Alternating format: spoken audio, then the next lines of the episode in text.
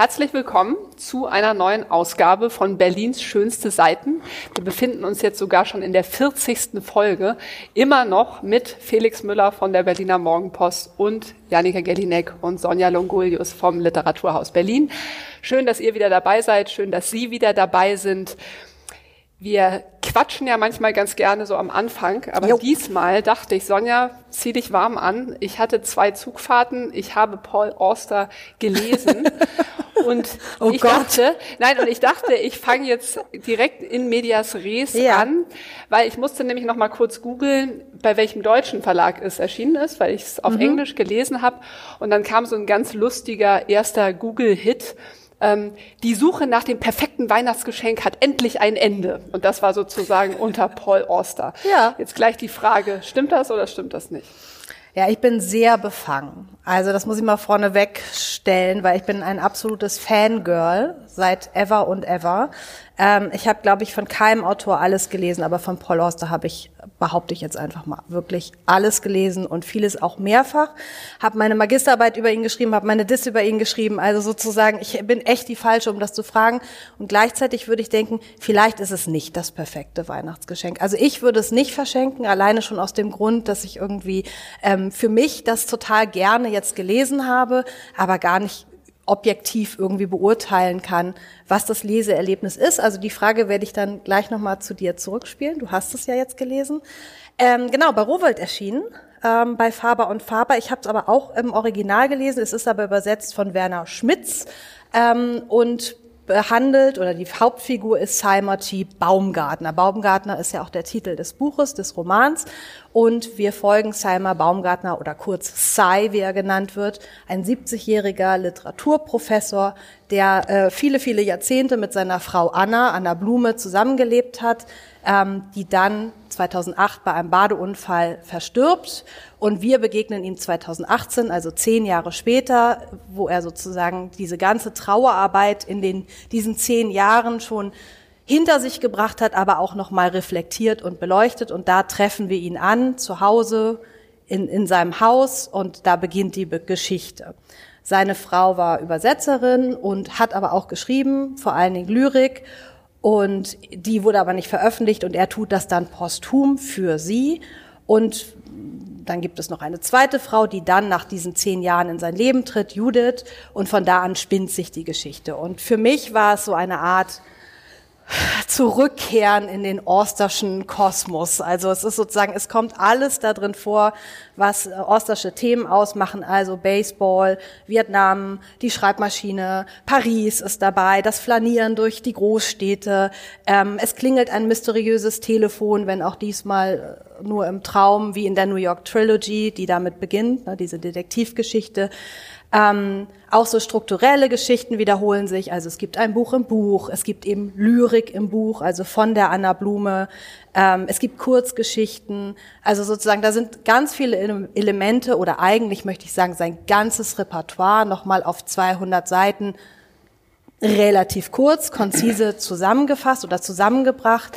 Angefangen natürlich mit Anna Blume, also das ist äh, Kurt Schwitters äh, aus dem Märzgedicht 1919 und er hat ja diese Figur oder diesen Namen auch schon mal gehabt im, in dem Roman Im Land der letzten Dinge von 1987.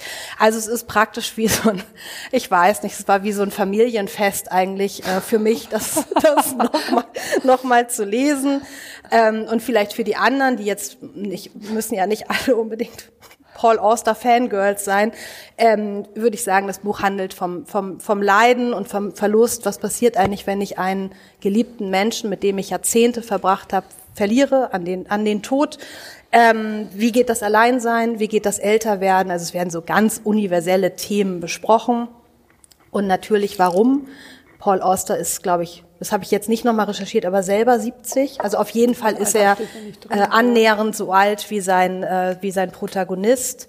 Ähm, genau, und es ist wohl eher auch, naja, er ist relativ krank, habe ich jetzt gerade gelesen. Also da sind auch so gewisse Analogien natürlich zum eigenen Leben. Er hat ja sogar aufgehört zu rauchen, ne? Er, raucht er hat sogar Dampf, aufgehört zu rauchen, ja. ja. Okay, ich höre hier auch den Fanboy sprechen, oder? Ich, ähm, okay. ähm, ja, ja, es stimmt. Also ich bin auch ein großer Freund von Paul Auster. Ich habe bei weitem, ich habe nicht drüber, über ihn promoviert, ich habe auch keine Magisterarbeit über ihn geschrieben, aber doch relativ viele Bücher von ihm zu Hause und sie auch alle gelesen. Zuletzt, äh, diesen Roman kenne ich noch nicht, aber ich kenne 4321. Mhm. Und dieses Buch hat mich aufgesogen ähm, und äh, für einige Tage wirklich außer Gefecht gesetzt, weil ich nur noch mich in diesem Universum aufhalten wollte. Das finde ich auch die spannende Frage, weil man hat ja den Eindruck, dass er eigentlich am selben Text immer wieder arbeitet. Und ja. ähm, faszinierenderweise wird es ja nicht langweilig bei ihm. Ne? Also man hört hm. sich diese Melodie, äh, äh, man könnte ja sagen, okay, anders. ich kenne jetzt, siehst du anders, okay, kommen wir gleich drauf. Ich kenne jetzt diesen Satz an Motiven. Hm. Ein Thema, das ihn auch sehr interessiert, ist ja der Zufall. Stimmt. Ne? Also welche Rolle spielt der Zufall im Leben? Inwiefern ist er lebensverändernd, lebensentscheidend? Ähm, das kennt man irgendwann, dieser berühmte Freund von ihm, der vom Blitz getroffen wurde, er stand nur kurz dahinter, das taucht ja auch in zig Texten von ihm auf. Ähm, aber trotzdem habe ich immer wieder den Eindruck, wenn ich dieses Buch aufschlage, dann schlägt mir dieser Sound entgegen und mhm. ich möchte nicht aufhören zu lesen. Aber dir geht's anders. Nein, ich finde das total interessant und, und deswegen darf ich jetzt hier, glaube ich, so völlig unbedarft sprechen, weil ich, es ist ewig her, dass ich was gelesen habe, also immer eher so sporadisch, kann, also überhaupt kein Fangirl und aber auch nicht dagegen und hab, war jetzt einfach neugierig. Nein, war jetzt einfach total neugierig und war auch neugierig, das auf Englisch zu lesen und ähm, und ich habe das angefangen, ich hatte eine längere Zugfahrt am, am Wochenende und war todmüde und das erste Kapitel hat mich sofort total elektrisiert.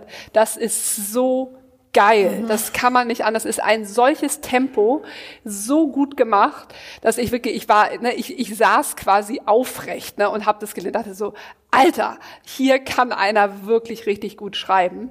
Und dann, und das ist mir überhaupt nicht klar, und das würde, musst du mir jetzt erklären, Sonja. Oh Gott, ja. Ich finde, das, was er da macht, ne, wo dieser alternde Seymour sozusagen, ne, es fängt an, er schreibt oben an, an seinem Buch im ersten Stock, äh, dann möchte er runtergehen, um sich ein Buch zu holen, das er braucht zum Weiterschreiben. Dann fällt ihm ein, wenn er schon unten ist, könnte er jetzt mal seine Schwester anrufen, die er sowieso schon anrufen wollte. Dann ist er da, dann stinkt irgendwas und er merkt, dass er einen Topf auf dem Herd vergessen gegessen hat, nimmt den Topf, verbrennt sich an dem Topf. In dem Moment klingelt es an der Tür und da kommt der, der da irgendwie den, den Strom ablesen will. Dann fällt er die Treppe runter. Es ist sozusagen so eine Verkettung von unglücklichen Umständen, die halt zeigen, wie alt dieser Mann ist, also noch voll im, im Vollbesitz seiner geistigen Kräfte, aber eben äh, nicht mehr so schnell in vielerlei Hinsicht. Und das führt er vor, also ich Wahnsinn. Und dann kommt, finde ich, ähm, ich habe es nicht ganz zu Ende gelesen, ganz viel Retrospektion. Mhm. Und es gibt dann lustigerweise, ich glaube so am Beginn des vierten Kapitels, so eine bisschen analoge Szene, da geht er aber nur raus und setzt sich in Liegestuhl und sieht irgendwie, dass er vergessen hat, seinen Reißverschluss zuzumachen und dass irgendwie wie so seine kleine Wampe irgendwie über den, über, über die Hose hängt und ne, fängt dann an über das Alter und dann die Erinnerungen und und da dachte ich, was ist, wie ist die Beziehung zu sowas Furiosem wie dem ersten Kapitel, mhm. ähm, wenn man noch mal diese alte Show Don't Tell Regel in Anschlag bringt, die ich irgendwie lustigerweise immer besser finde, je mehr ich lese, weil im ersten Kapitel ist alles Show und der Rest des Buches, wenn ich jetzt so ein bisschen pauschal bin, mhm. ist alles Tell, oder? Ja, ich weiß nicht. Also, was kann ich darauf antworten? Du, hier, du sitzt jetzt hier als Expertin. Nein, ich sitze hier als Anwältin. Fangirl. Das habe ich doch, das habe ich doch schon von vornherein ja. gesagt. Ähm, ja, ich glaube, es ist wirklich eher so, bei mir, mir geht's eher so mit dem Sound. Also, mhm. dass ich mich wie Felix sozusagen von dem Sound so verzaubern lasse. Ähm, ich fand auch, das erste Kapitel hatte so was Slapstick-haftes, ne, in dieser Abfolge. Also, was heißt Slapstick, ist vielleicht zu viel, aber sozusagen noch ein, ja, ein besser, Ding ja. folgt auf das nächste, folgt auf das nächste. Aber so sind, das erlebt man ja selber auch. Und für ihn ist es aber natürlich wahnsinnig viel, was an, innerhalb von naja, zehn Minuten sozusagen passiert, vom Verbrennen über Stolpern, über da kommt jemand rein, jemand soll angerufen werden und so weiter. Ähm, ich, ich habe das nicht so gelesen, dass es dann nur Retrospektive ist, weil wir ja dann sozusagen so ein bisschen in Kreisen gehen. Also so, es ist einmal diese Rückschau auf die Zeit mit seiner Frau und da geht er natürlich zurück bis in die 70er. Wann haben die, wie haben die sich kennengelernt? Was ist, ne, wie sie haben die geheiratet und so weiter.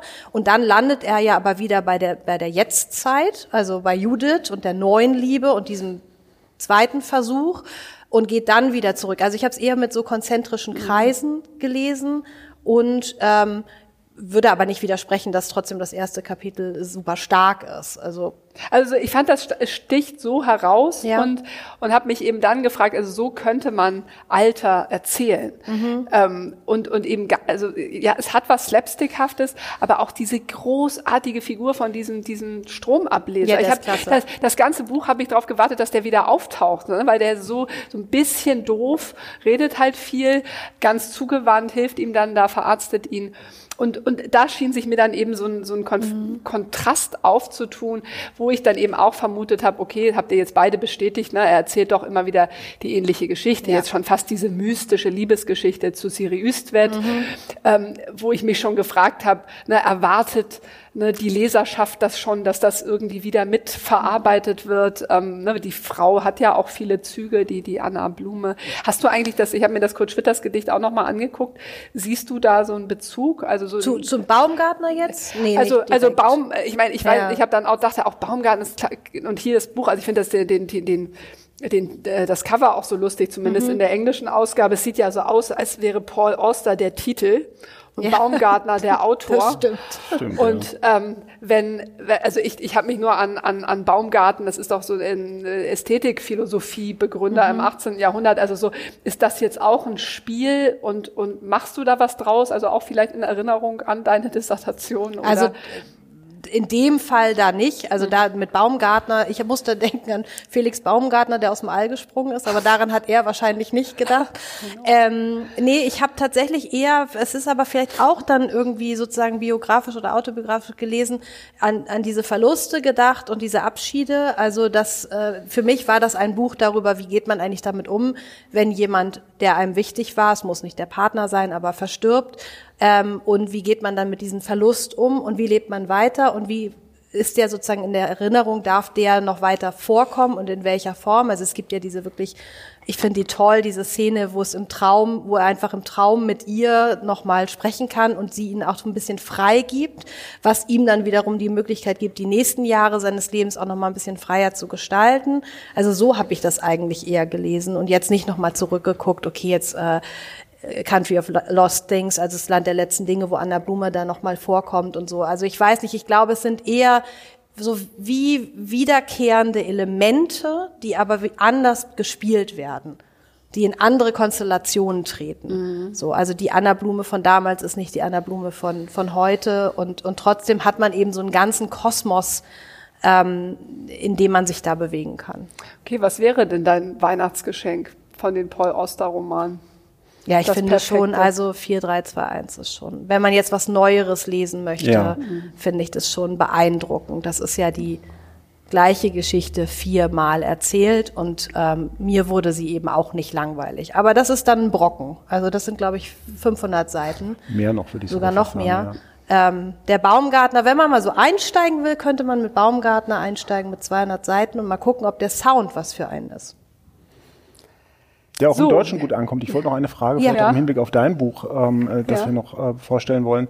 Ähm, ist das gut übersetzbar? Also wir beobachten ja in unserem Milieu häufig, dass man sich äh, Mhm. Filme äh, aus Amerika lieber im Original anschaut, weil man bei der Synchronisation immer so ein bisschen Schwierigkeiten hat. Ne? Ich habe jetzt in die Übersetzung nicht reingeguckt. Ja. Ich glaube aber, es ist nicht so schwer zu übersetzen. Ja. Ähm, Im Gegensatz zu, was hatten wir letzte Woche, äh, vorletzte Woche mit dem irischen Roman von Louise Kennedy, ähm, Übertretung. Da hatte ich ja anders argumentiert oder wir hatten darüber gesprochen, wie schwierig das zu übersetzen ist. Ich glaube, im Vergleich ist ein Baumgartner von Paul Auster dann leichter zu übersetzen. Aber ich bin keine Übersetzerin.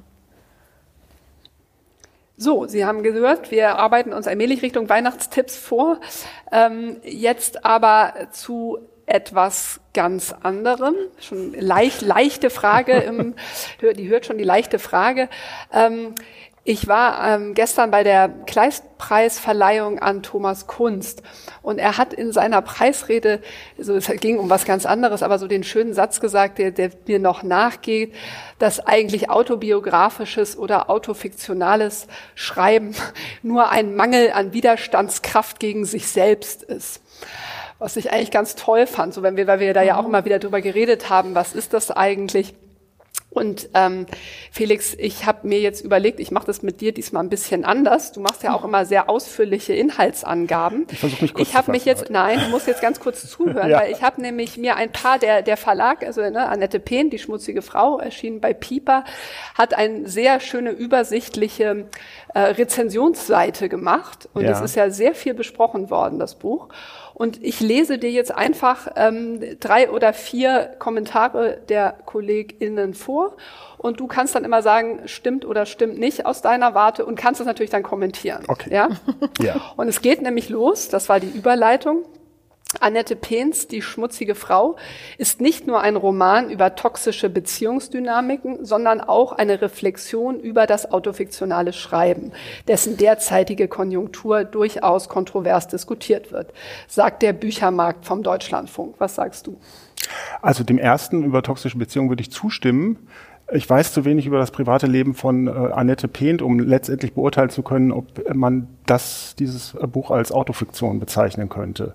Ähm, es hat sicherlich mit ihr zu tun, weil es um Schreiben geht. Es geht auch um eine schreibende Frau. Mhm. Aber reicht das schon aus, um von Autofiktionalität also das heißt, zu sprechen? sie selbst de deklariert es nicht dergleichen. Das ist also eine herangetragene ähm, Interpretation. Würde ich auch sagen, dass es also möglicherweise weiß der, die Rezensentin mehr als ich darüber, aber ich, das kann ich letztlich nicht beurteilen. Dann kommt die Aachener Zeitung. Entfremdung, Isolation, gescheiterte Selbstverwirklichung, die Zweischneidigkeit des Glücks und die Schwierigkeiten des Schreibprozesses. All das hat Annette Pehnt mit leichter Hand thematisiert. Auch da würde ich wieder sagen, wie leicht dir das gefallen ist, kann ich nicht sagen. und ähm, äh, das Wort Entfremdung trifft aber viel stark auf dieses Buch zu. Also ich glaube schon, dass es da sehr stark um zwischenmenschliche Beziehungen und äh, Entfremdungsprozesse geht. Münchner Abendzeitung. Damit stellt sich Annette Pehns lesenswerter Roman Die schmutzige Frau selbstbewusst in die Tradition der feministischen Literatur einer Marlene Haushofer oder Marlene Strerowitz.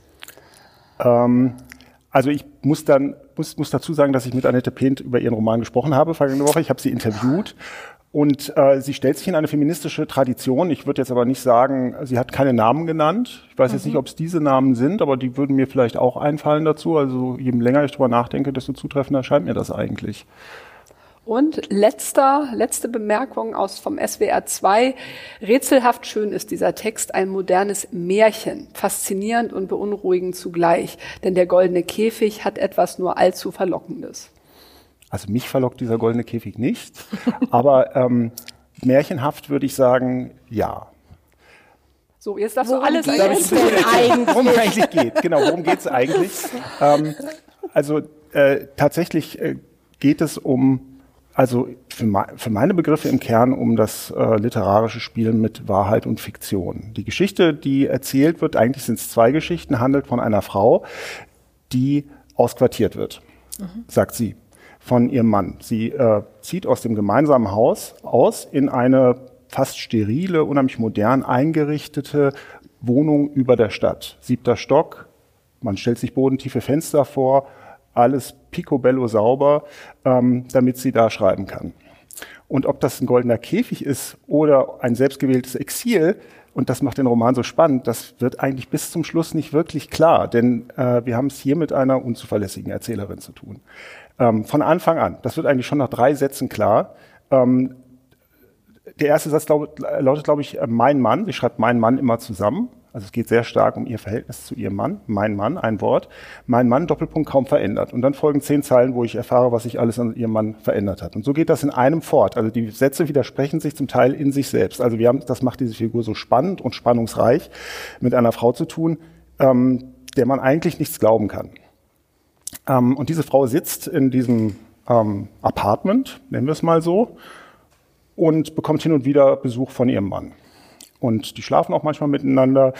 Was die letztlich für eine Beziehung miteinander haben, ist auch nicht so, wird nicht so wirklich klar. Also warum nun dieser Auszug erfolgt ist, ähm, kann man am Ende der Lektüre gar nicht sagen. Und sie schreibt, behauptet sie, man glaubt ihr ja nichts, sie schreibt Geschichten über die titelgebende schmutzige Frau. Deren, Le das sind glaube ich sieben oder acht Geschichten, die sind dann ähm, so kursiv äh, in fortlaufendem Text gesetzt. Man muss dazu sagen, dieser Roman behauptet, ein Versroman zu sein. Ich weiß nicht, ob man es erkennen kann, wahrscheinlich nicht. Aber es sind ähm, Sätze, die aufgebrochen sind, die ohne Punkt enden und nach jedem Satz wird ein Absatz gemacht. Deswegen sieht es so aus wie ein Versroman, es sind aber keine wirklichen Verse, es, sind, es ist aufgebrochene Prosa in gewisser Weise. Aber davon unterscheiden sich die Geschichten dieser schmutzigen Frau, ähm, die vermutlich eine schmutzige Frau ist, obwohl sie so auch so eine Art Waschzwang hat. Und diese schmutzige Frau ähm, äh, sieht sich auch in diesen Geschichten immer wieder ins Verhältnis zuerst äh, zu ihrer Mutter, dann aber auch zu anderen Männern gesetzt, wird von diesen Männern dann tatsächlich auch von so einem Schriftgelehrten, von einem Handschriftenleser, wird sie auch in so ein Kämmerchen gesperrt. Der hat eigentlich eine Freundin, aber er hat dann auch diese schmutzige Frau, derer er sich bedienen kann. Ähm, man findet in dieser schmutzigen Frau, finde ich, und da würde ich sagen, ist möglicherweise eine feministische Lesart verborgen, ähm, eine Frau, die an der unheimlich viele Zuschreibungen kleben. So lese ich diese Schmutz, diesen Schmutz, der an ihr dran ist. Es gibt einen Blick, der auf sie gerichtet ist. Es gibt irgendwie nicht genau ausformulierte Erwartungen an diese Frau, und das macht eigentlich ihre Schmutzigkeit aus. Gleichzeitig hat sie was unheimliches Ergreifendes und sie ist klein und äh, sie ist irgendwie selbstbestimmt und widerborstig. Sie ist eine unheimlich sympathische Figur. Ja, und diese beiden Frauen tragen durch dieses rätselhafte Buch. Das heißt, es gibt auch eine Art Buch im Buch, also oder lesen wir die Texte, die die äh, die Frau im, im siebten Stock über die schmutzige Frau schreibt? Oder die Frau sagt das? in Bezug auf ihren Mann, ähm, äh, dass er sich immer freut, wenn sie was schreibt. Ja. Und ähm, dann äh, sagt sie, und hier ist, äh, oder sie zeigt ihm einen dieser Texte und dann kommt eine lange kursive Passage, wo wir eine Geschichte der schmutzigen Frau lesen. Okay. Dann wird wieder zurückgeblendet in das Apartment oder in diese Wohnung. Und dort ähm, äh, passieren dann die nächsten Dinge. Dann fängt es plötzlich an, durch die Decke zu regnen. Der Mann taucht plötzlich mit einer anderen Frau da auf. Also es passieren die seltsamsten Dinge. Es verschieben sich auch ähm, permanent die Wirklichkeitsebenen. Und das macht es literarisch so spannend. Man möchte es eigentlich sofort danach nochmal lesen, um sich noch einen besseren Reim darauf machen zu können. Aber der, lustigerweise sperrt sich dieser Text auf eine sehr elegante Weise dagegen, sich festlegen zu lassen. Ähm, das macht ihn, finde ich, sehr, sehr der ist gleichzeitig sehr unterhaltsam und auch witzig, finde ich. Und ist das, also gerade wenn du sagst, sie, sie ist ne, irgendwas zwischen eingesperrt und selbstbestimmt, mich äh, interessiert natürlich auch dieser, dieser Raum, den sie da hat. Ne, das war ja auch bei uns im Programm schon Thema. Und ähm, ich hatte gerade einen, einen, einen interessanten Textvorschlag, so Other Writers Need to Concentrate, also über die, die Vereinbarkeit von Schreiben und Familie kann sie diesen Raum, diesen buchstäblichen Raum für sich nutzen? Ähm, es ist a room of her own, of her own. Ne? Also wenn er das, wenn er das ist, wenn er nicht ja. im Gefängnis ist, wo sein, wo ihr Mann sie hinabgeschoben äh, äh, hat. Ich würde sagen am Ende ja, denn diese Geschichten, die sie da schreibt oder die uns irgendwie als von ihr geschrieben präsentiert werden, ähm, die äh, sind von einer hohen äh, ähm, literarischen Qualität und ähm, ich würde sagen, das gelingt ihr tatsächlich, das Schreiben da. Sie kann am Ende diesen Raum auch verlassen. Das ist möglicherweise so eine Befreiungsperspektive, die der Text am Schluss noch aufmacht. Also ich denke schon, dass sie ähm, diesen Raum nutzt, auch wenn sie sich die ganze Zeit fragt, ist das jetzt ein Gefängnis oder ist das irgendwie Freiheit?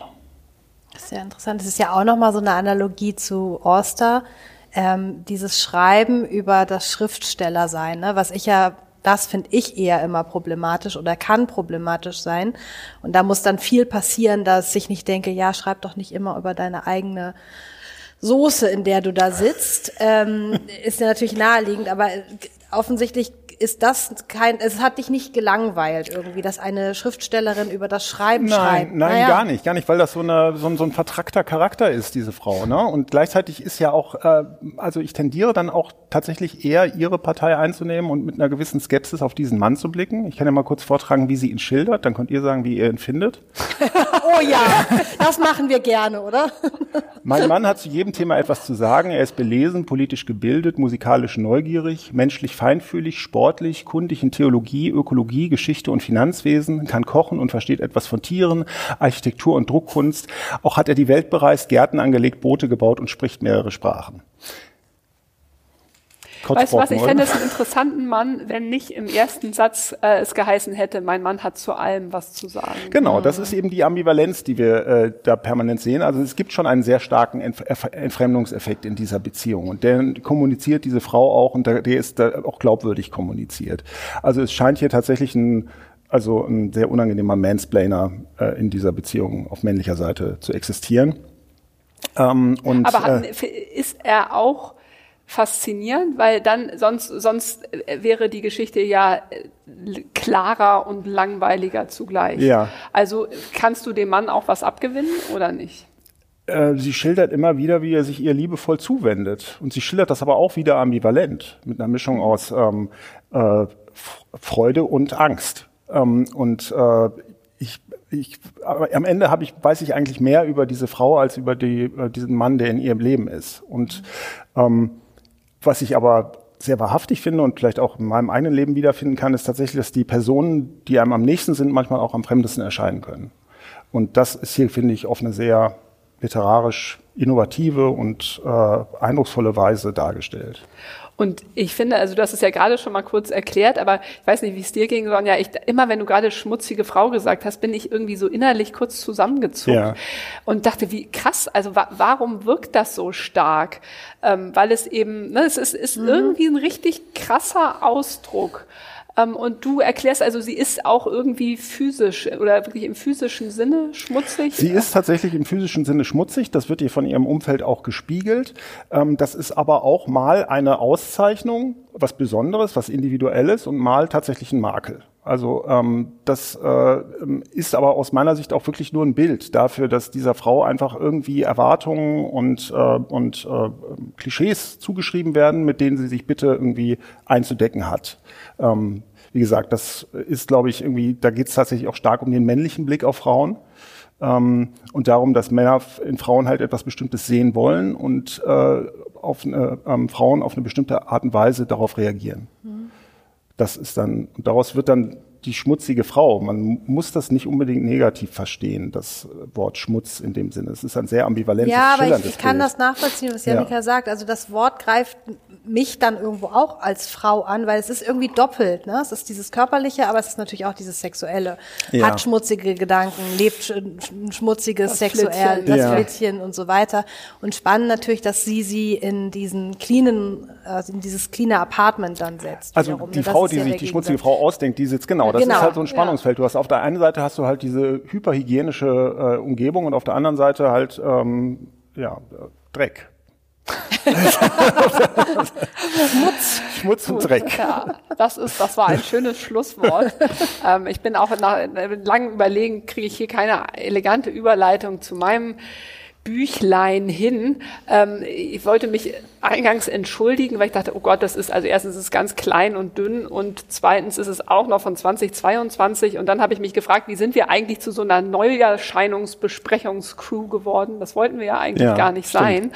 Und jetzt sind wir immer nur noch so, ne, also Paul Auster ist ja quasi noch warm. Ähm, und ähm, mir ist es aber persönlich auch immer wichtig, ähm, ja, noch so den, den Blick zumindest ein bisschen an, an die Seiten des Weges zu richten, denn die, die Neuerscheinungen, die liegen ja immer stapelweise bei uns.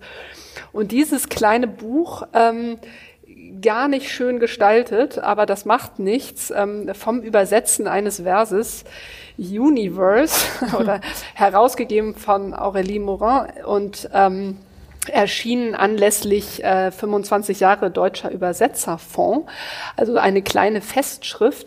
Und ähm, es ist ein so schönes Buch, dass ich mich erst über, über diese doch ein bisschen billige Gestaltung geärgert habe und es dann aber zugleich total äh, nachvollziehbar und sinnvoll fand weil es ist ein, ein Gebrauchsbuch. Und ich glaube, das wird mich noch lange begleiten. Es sind 25 ÜbersetzerInnen, die jeweils mit einem Vers kämpfen, mit dem sie irgendwie in ihrer Laufbahn konfrontiert waren oder sind und äh, was sie sich jeweils dazu haben einfallen lassen.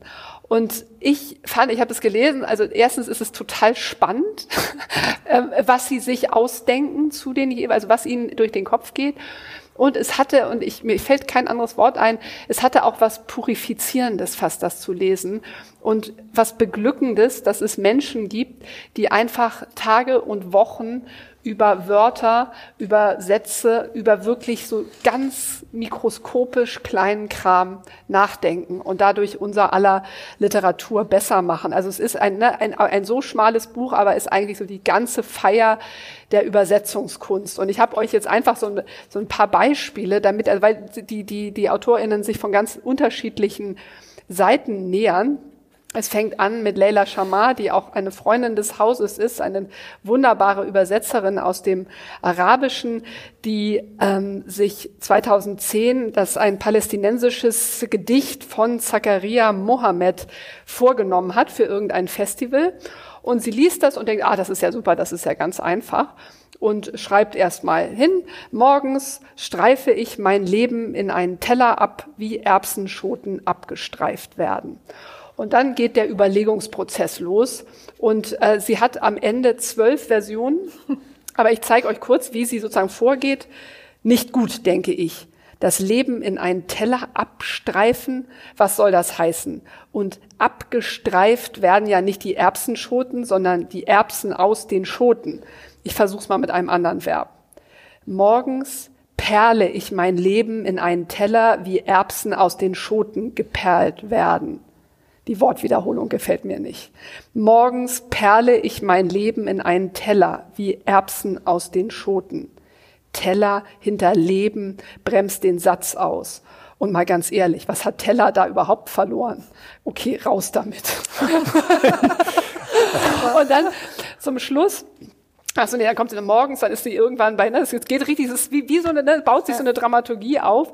Morgens perle ich mein Leben aus den Schoten wie Erbsen in einen Teller. Was für ein Stuss. Wie wär's mit einem anderen Verb?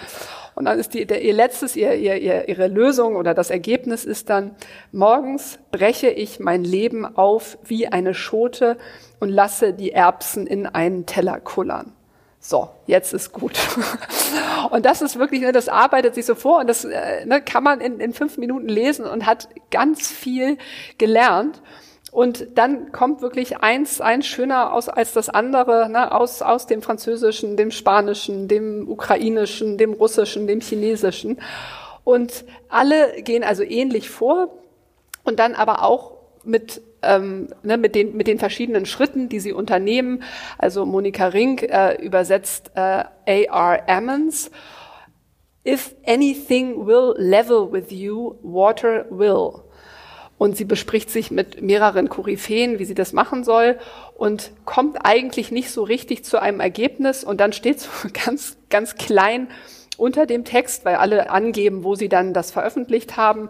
Da steht dann einfach nur weder übersetzt noch veröffentlicht. Ich habe bloß monatelang drüber nachgedacht, wie ich den Titel übersetzen soll. Ach, wunderbar. So. Und das ist wunderbar. Mhm. Und dann kommt Marcel Bayer, der übrigens heute Abend zufällig auch bei uns auf der Bühne ist.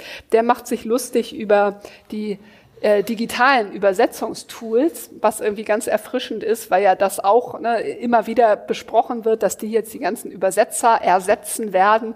Wenn man dann aber diesen schönen Text liest, dann hat man nicht so große Angst davor. Er übersetzt ein Gedicht von Linton Kwesi Johnson und das beginnt mit England is a bitch. There's no escape in it. Und dann fragt er erstmal Diepel, was sagt er dazu? Inglan ist eine Schlampe. Und Google-Übersetzer sagt, Inglan ist eine Hündin. Und dann spinnt er das noch ein bisschen weiter, was halt äh, Google und, und äh, DeepL daraus machen. Und sagt natürlich, weil sie nicht hören können. Ne, Inglan übersetzen sie als einen weiblichen Namen und hören eben nicht England darin. Mhm. Ne, und sehen den Slang nicht. Das werden die vielleicht auch irgendwie in ein paar Jahren hinkriegen, aber das ist so schön, ne, dass das Ohr spielt eben einfach eine Rolle darin. Du musst, musst das hören und äh, ne, hat dann offenbar auch noch ganz tolle Schallplatten. Und hat er dann eine Lösung gefunden? Ja, ja, er ja, übersetzt okay. dann sozusagen, ne, er kann dann England übersetzen. England, das wollt ihr jetzt hören, ja. ne? seht ihr es? Ja, man ist ja ganz gespannt. Ne? Ich wollte euch da eigentlich im Unklaren lassen, aber gut. England geht einem auf den Sack. Man kommt hier auch nicht weg. England geht einem auf den Sack. Abhauen hat keinen Zweck. Das ist Marcel Bayers Lösung. Mhm. Und äh, dann, was, was halt noch dazu kommt, ähm, ist, das macht Claudia Date ganz toll, ähm, die ganze Technik, die da drin ist. Also man, man braucht einfach das Instrumentarium, wie Sprache funktioniert.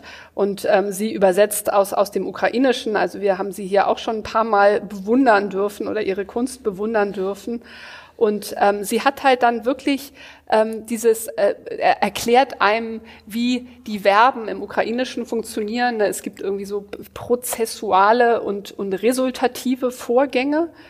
Und ähm, dann schaut gleichzeitig schaut sie auf, auf den Klangraum, ne? in dem, in dem im, im, im ukrainischen Original sind so besonders viele O's, die sie, ne, die halt die Stimmung des Gedichtes vermitteln, die sie aber, wenn sie den Reim erhalten will, ne, im Deutschen nicht hat. Und ne, dann muss sie das zusammenbringen mit dieser, mit diesen Verbformen des, des Ukrainischen. Und irgendwann liest man das sozusagen mit atemloser Spannung, welche, welche Lösung sie findet.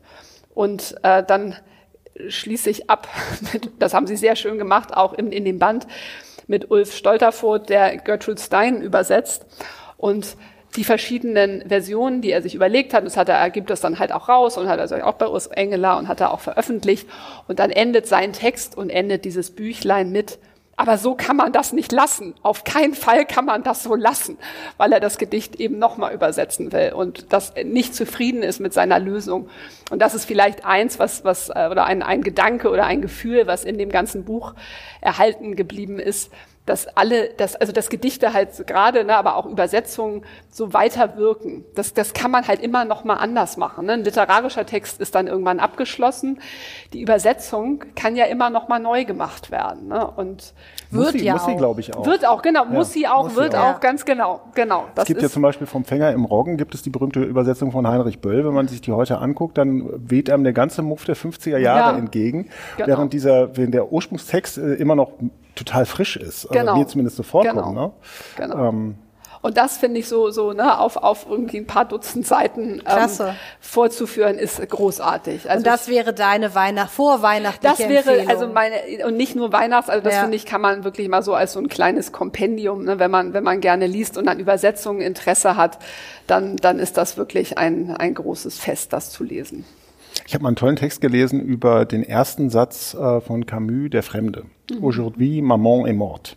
Und das war, war ein in Englisch geschriebener Text, man kann das aber im Deutschen genauso gut sagen. Das Wort, das französische Wort Maman, ja. ist ja eigentlich nicht adäquat zu übersetzen.